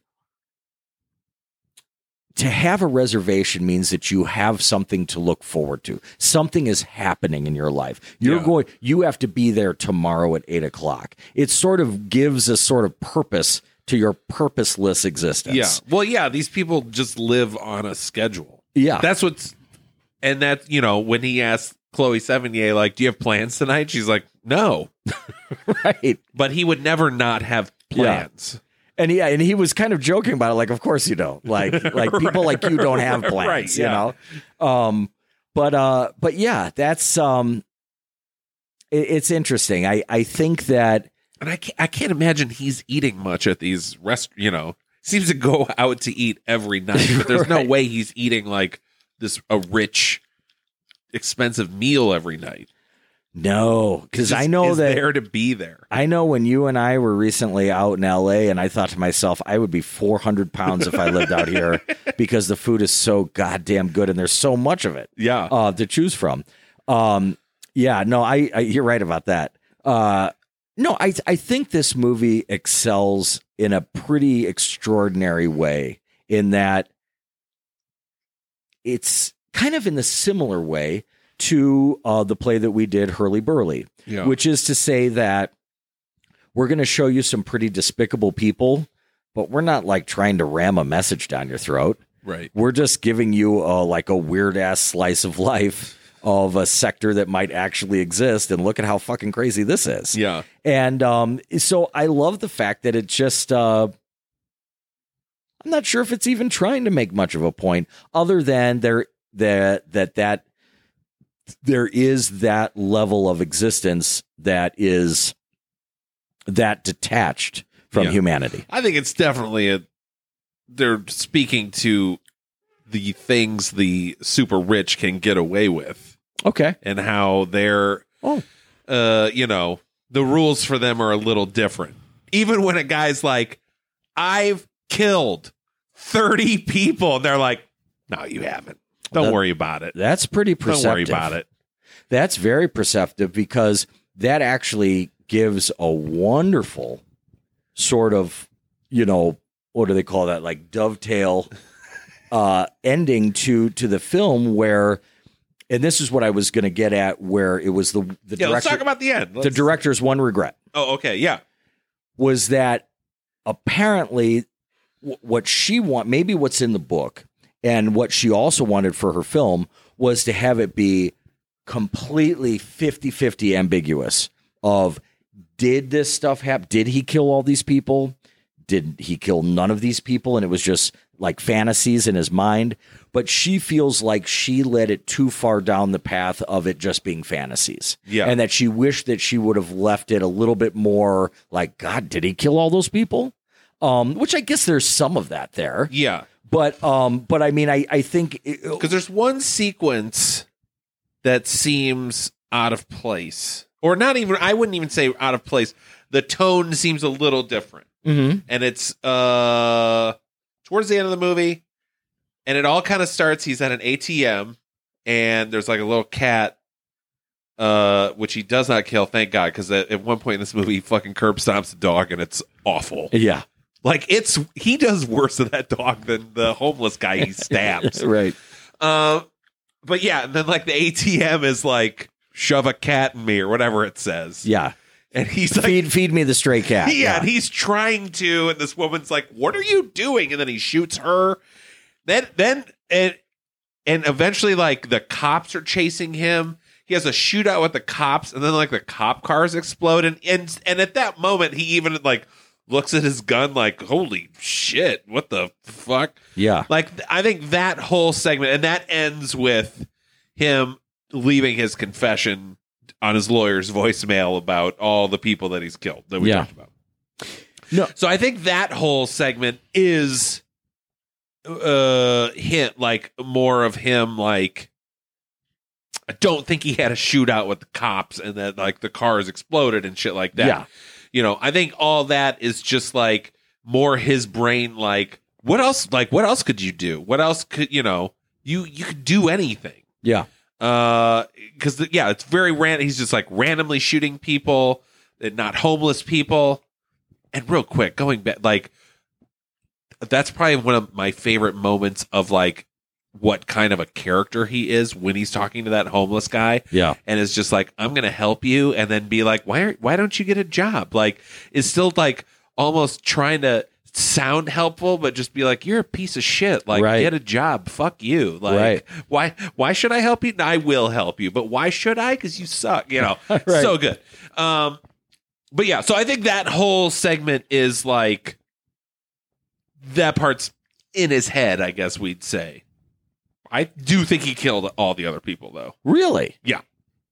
Okay, because as I'm sitting here listening to you, I I was thinking that it had to be one or the other. That either he killed everybody or he killed nobody. yeah But now I wonder if maybe he killed some people, like the homeless guy, yeah but that he didn't kill Paul Allen. Um, you know that that that What a tragedy. yeah, I I don't know if I had to go on. If I didn't have to split it, if I had to go one way or the other, I would say that he did not kill these people because if you see now, somebody could say, well, naturally, the drawings in his sort of diary or or schedule book are obviously exactly the killings that we've seen. Yeah. So do we say to ourselves, those are just the things that we see as film scenes are actually just fantasies like he's drawn in his his sketchbook? Or is he drawing those after the fact of actually having done those killings and sort of reliving them, you know, and enjoying them and that sort of thing? I am of the the belief, and maybe this is like what the director is saying. I feel very much led in the direction that none of it happened. That he is because he's referred to several times in the film as the boy next door.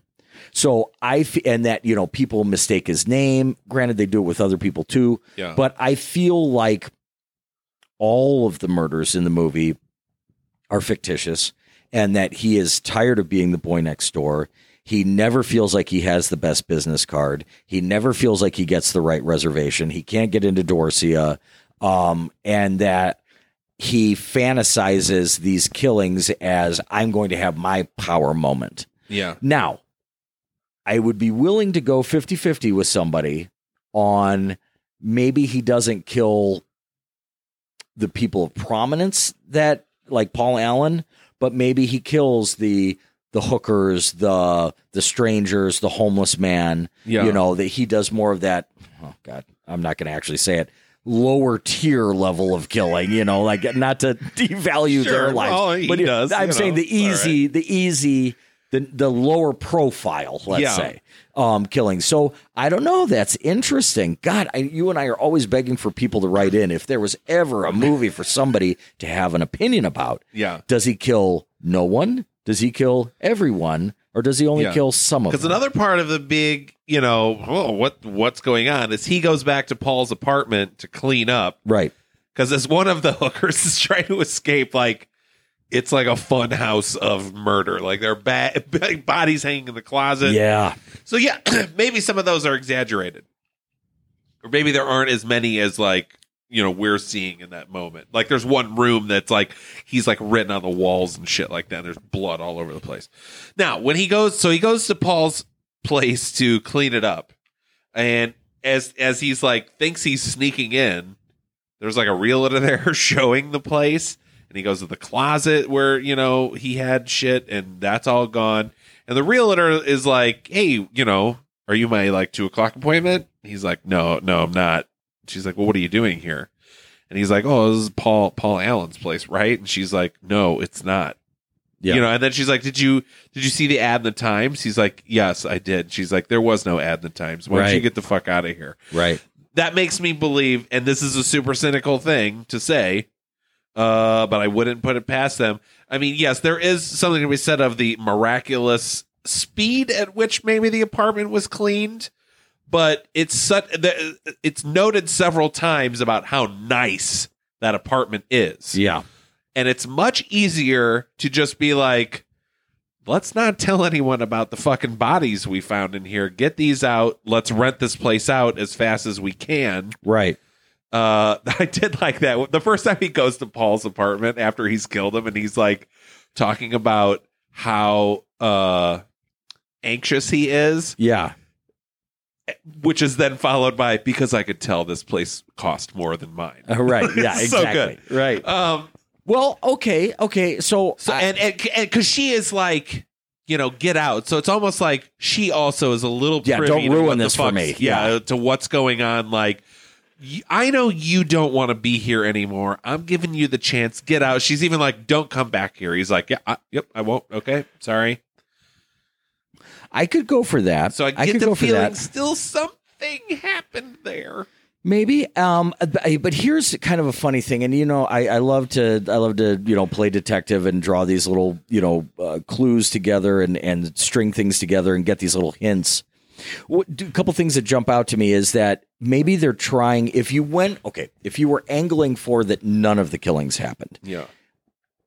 there would be some vague substance for that in him very first before we see any is it before no okay the first instance that we see of anger or homicidal tendencies from him is not him saying it but it's in a reflection of a mirror Right. when he's at the bar Yeah. and he's saying i want to cut you open and play around with your blood we see that in reflection then we go to the famous scene where he's go running through his beauty, you know, um, uh, kind of what I want to say routine, Yeah. um, and uh, the products that he uses, and he's pulling that mask off, like you were talking about, and saying like, "I am simply not there." Yeah. That Patrick Bateman, you know, doesn't really exist. So I'm wondering, are they trying to tell us that everything that we're about to see doesn't actually happen? I.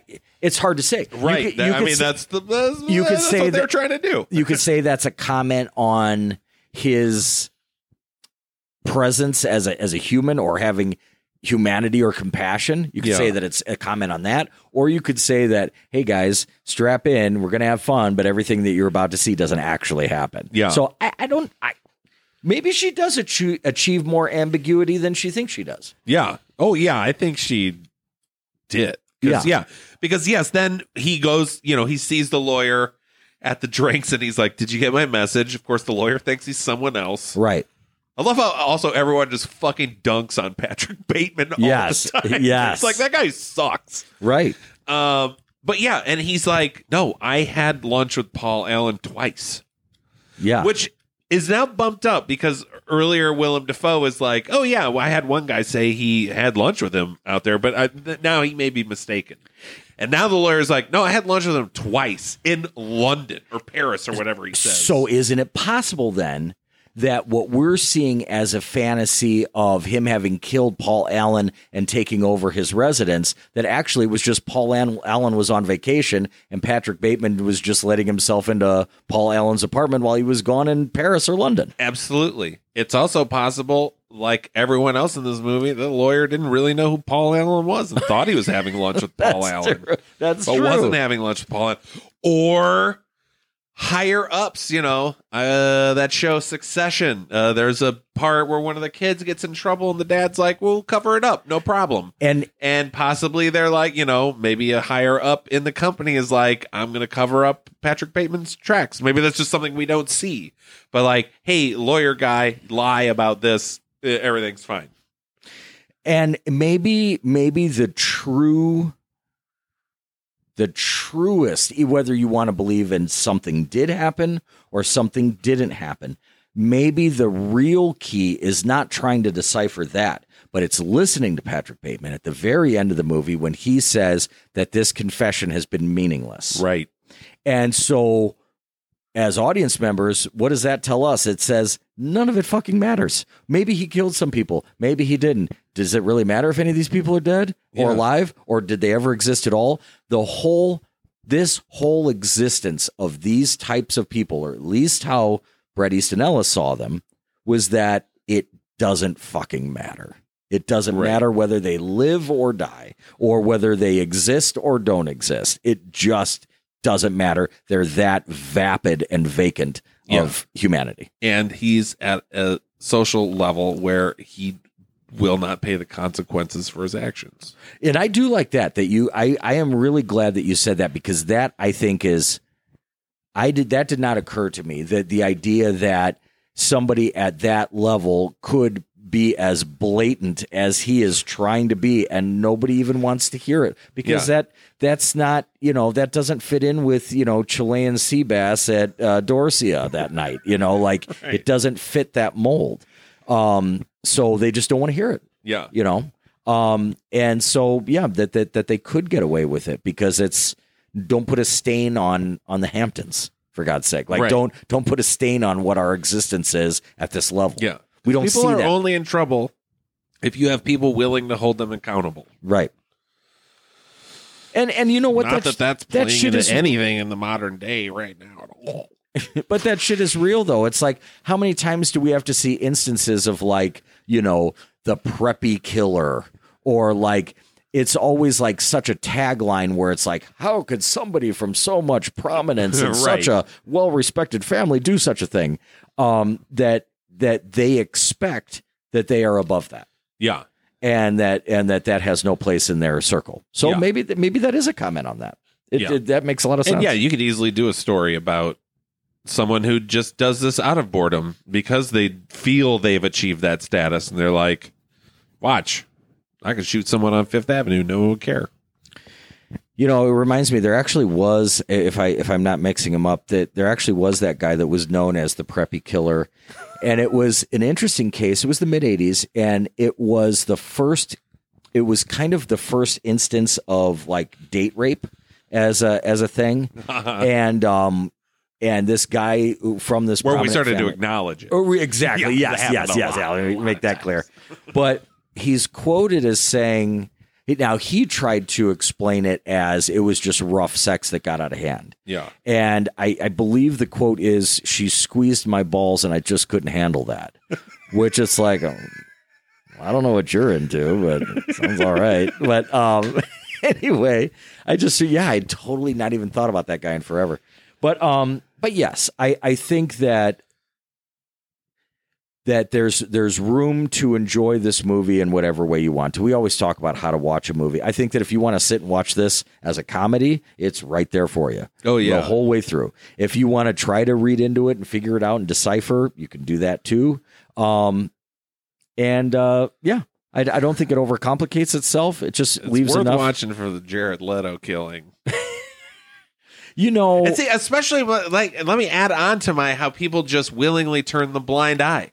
He's like dragging this bloody bag through his fucking lobby. The the the doorman barely looks up. He's loading this dead body into a cab, and uh, uh, uh, what's his face? Uh, Matt Ross is like, "Hey, Patrick Bateman, wow, nice overnight bag." yeah, like just like totally focusing on the material shit, and right. and then it's over.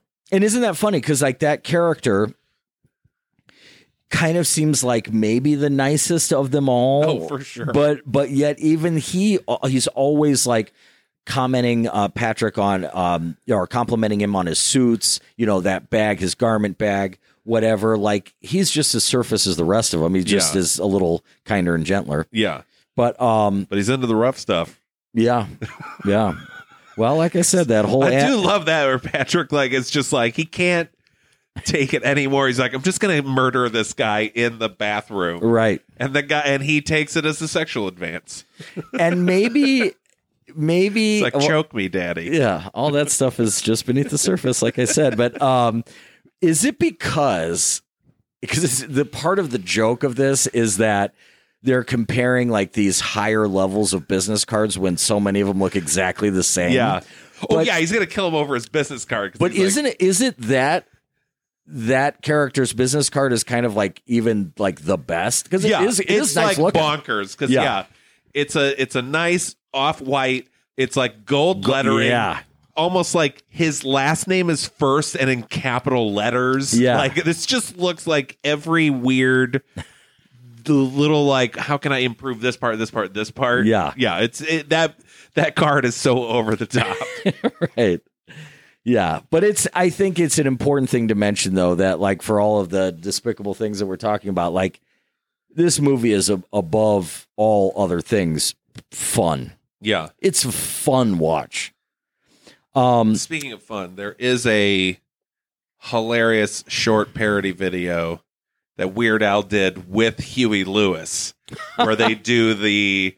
I don't remember what they're talking about though. They're not talking about Huey. It's it's Weird Al, so it's probably you know TV or something. I don't remember what it, but it's like a beat for beat that scene where he ends up then killing Huey Lewis. oh that's awesome. Yeah. Oh that's great. Yeah, there, there are, I've seen so many parodies of this. There's also God, College Humor did a parody of the that whole business card scene, and I can't remember what that was about. It was just something dumb, like getting their balls shaved or something like that. but it was you know spot on. Like those Yeah. those bits are so. I feel like meticulously crafted. Like there are some scenes in this movie which I I don't think we talked about yet on air. We were talking about it Yeah. earlier. Yeah, like his morning regimen, that that you know business card scene. Like there are just moments in this where you're just like, like the lighting is fucking perfect Oh, on yeah. everything. It's just like, oh, this is a mm, nice little pocket scene. Put this over here. Yeah, I described the- it as like Scorsese style. Like it's Yeah. that level of like the way that uh, we had a friend that um, said something about. I remember he, he just recently posted something about a Scorsese movie like movie feeling like like a warm blanket, like the way that he just zhuzhes scenes up, and it's it's not like overdone, but it's just like God, this is it's just immediately iconic. Yeah, And there are scenes in this movie, just like you said, that are immediately like you're watching it and you're like, I am watching something important. yeah, like this scene is is going to be around for a while. yeah. Yeah. No, it's great. I I recommend American Psycho. I recommend American Psycho. I hadn't seen it since you know Nancy came in. and She's like, "What was the last time you watched this?" I'm like, "When we watched it." She's like, "Oh my god!" Which I mean, had to have been. I don't know, 2002. I wasn't, I wasn't even in this house. wow. Yeah, Yeah, and it holds Way up pretty well. I mean, it, it holds up well in the instance that um that it is set at a specific time. Yeah. So even if it ages, I'm sure that a foodie could like watch this movie and be like, "Oh my god, like that's that dish is so passe." Like you know, Right. like I mentioned the Chilean sea bass earlier, where it's like you know that was all the rage and whatever. it is crazy to think though that like when this movie came out, it felt so far removed from like 87 or 88, but Yeah. it's only 12 years. Like Oh, that's true. Like, could you imagine just thinking about something 12 years, like 2010? right. We've made no cultural Yeah, making yeah, making a period piece about 2010. Yeah, right, Yeah. exactly. Right. But it feels so like so far removed. So Yeah. crazy. Yeah, we're s- Decades don't they just don't feel like they used to feel. Well, well you know, I, I if I had to just real quickly have a theory for that, I think that with the advent of the internet, that it, there's so much exposure to. It's not just like culture starts at the coasts and Yeah. then works its way in eventually. That I mean, everybody has instant access to everything, so it's not like. um and it's, it's also grad like a it's not a glacial thing. Yes, and and it's also like the the style, and this is really. Am I am I going to do this twice in an episode?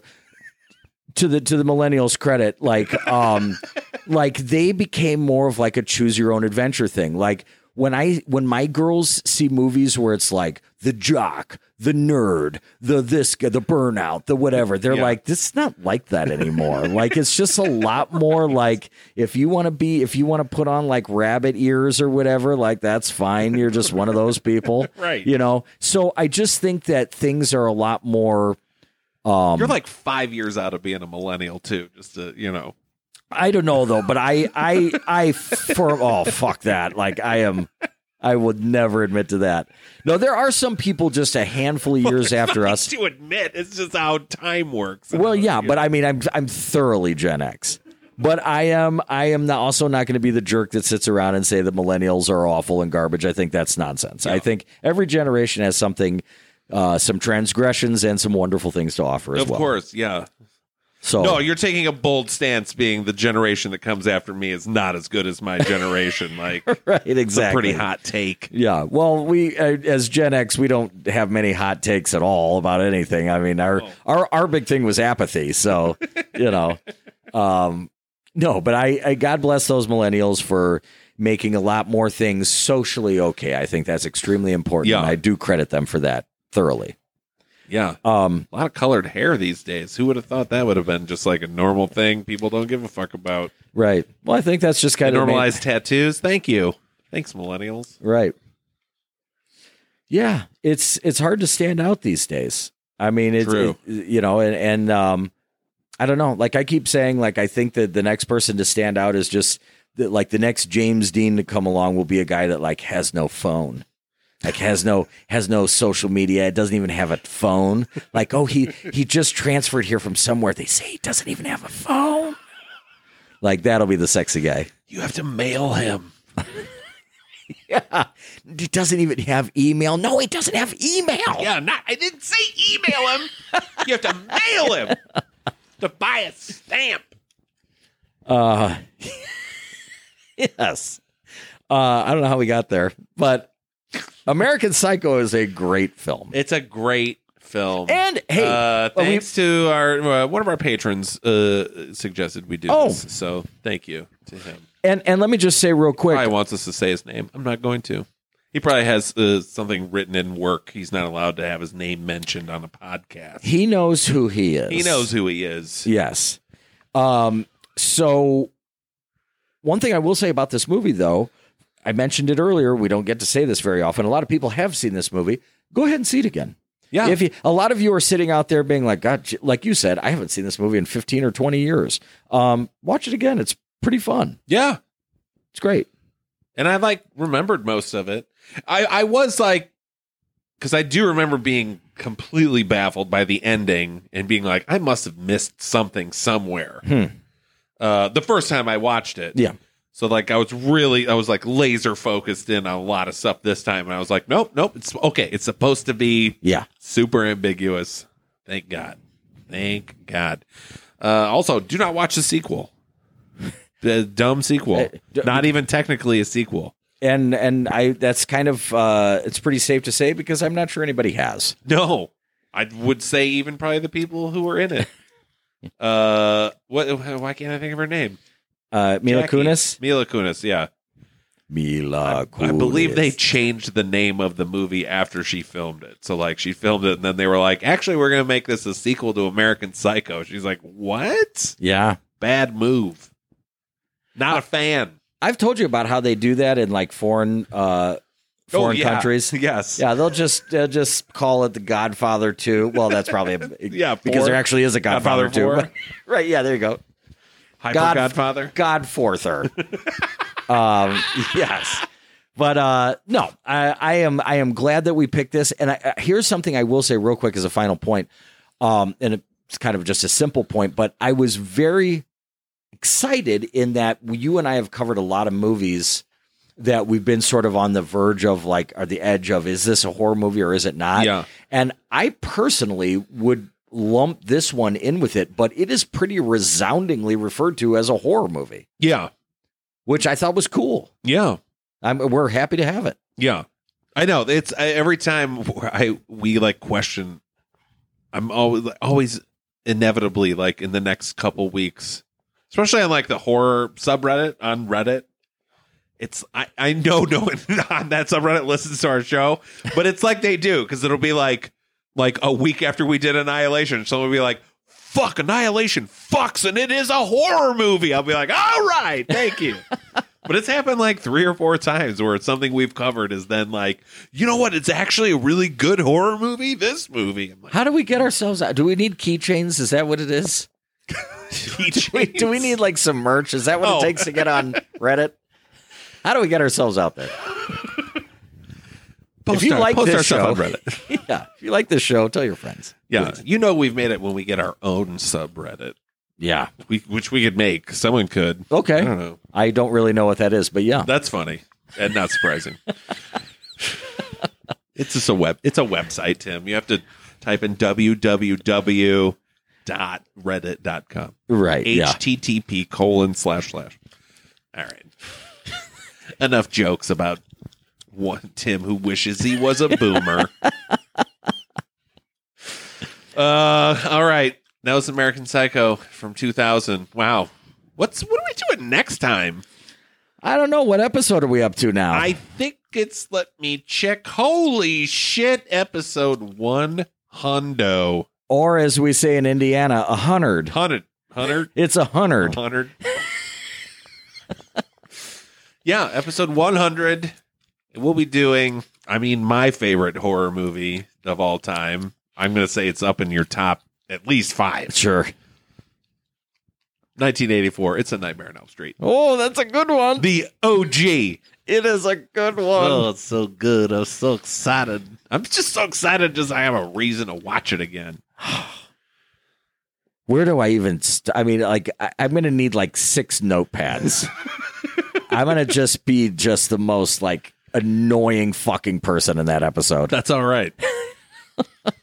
yeah, I'm excited. Um, God, I love it, and it just you know it has it's just the perfect combo of like I'm just hearing the music right now. That that eerie music. that- Yeah. oh God, it's so good. it's just one of those like it's a perfect combo of you know it hits all my nostalgia hits. I also just think the concept is like fucking crazy and awesome. and kudos to us for just edging for 99 episodes Oh and God, waiting to get here. not got oh here? my God. Oh, it wasn't in the first five. Right. And we've waited until now, and it'll be worth it. Yeah. Well, you know, yeah, we didn't want to do like. You don't want to hit them all Yeah. hard at the beginning and Right. be like, well, now we're out of, now we have to do right. Jeepers Creepers 2. we should do, nah, I don't know if I want to do that movie. That guy is, uh, that director is a bad news. Well, don't don't rip on Jeepers Creepers the first one too much because. oh, I think he'd agree. Uh, The main star, yeah, Justin Long. yeah, I would love to ask him about, uh, yeah. God, if only there was some way that we could talk to him. yeah. That'd be great. I would love to have him as a guest. Like if do- we knew somebody right that knew, that knew somebody. yeah, yeah. right. I don't know if I don't know if I know anyone who knows him directly, but I think like through like three or four degrees of separation, I'm sure we know someone who knows And if someone who knows someone who knows Justin Long. and if we knew that person, we'd probably say their name on the air. Maybe I don't know. Anyway, so yeah, join us next week, episode 100. It's a nightmare on Elm Street. Uh, check out our website, slumberpodcastmassacre.com. Uh, shoot us an email, slumberpodcast at gmail.com. the fuck's up with this? Uh, the end of American Psycho. What do you think? Uh, uh, check out our Twitch channel, twitch.tv slash slumber podcast massacre. It's up. I haven't streamed anything yet. I will. I will in the next. Here's my promise to everyone. Within the next two weeks, I will start streaming games. Uh, so I've been waiting for spring break to be over, essentially. Uh, and a huge thanks to our patrons. You help make this possible. Please throw us a review on Apple Podcasts or wherever uh, else you get your podcast. Tim, before you gotta, before you have to return some videotapes, is there anything else you have to say about American Psycho? Well, you know, it's funny. I, I don't do know. we if- not bring up that line? I don't know if anybody is ever actually interested in our, you know, before and after rituals, but I am uh after the show, as you know, we we like to go out and we we head down to your garage and we have some drinks and some smokes and we we hang out a bit, you know, post show cool down. And uh, it's Friday night. We're rarely recording on a Friday night, which is kind of special. So I'm excited to go down there and party like it's episode 99. All right, Tim. Uh, Prince reference. Bye.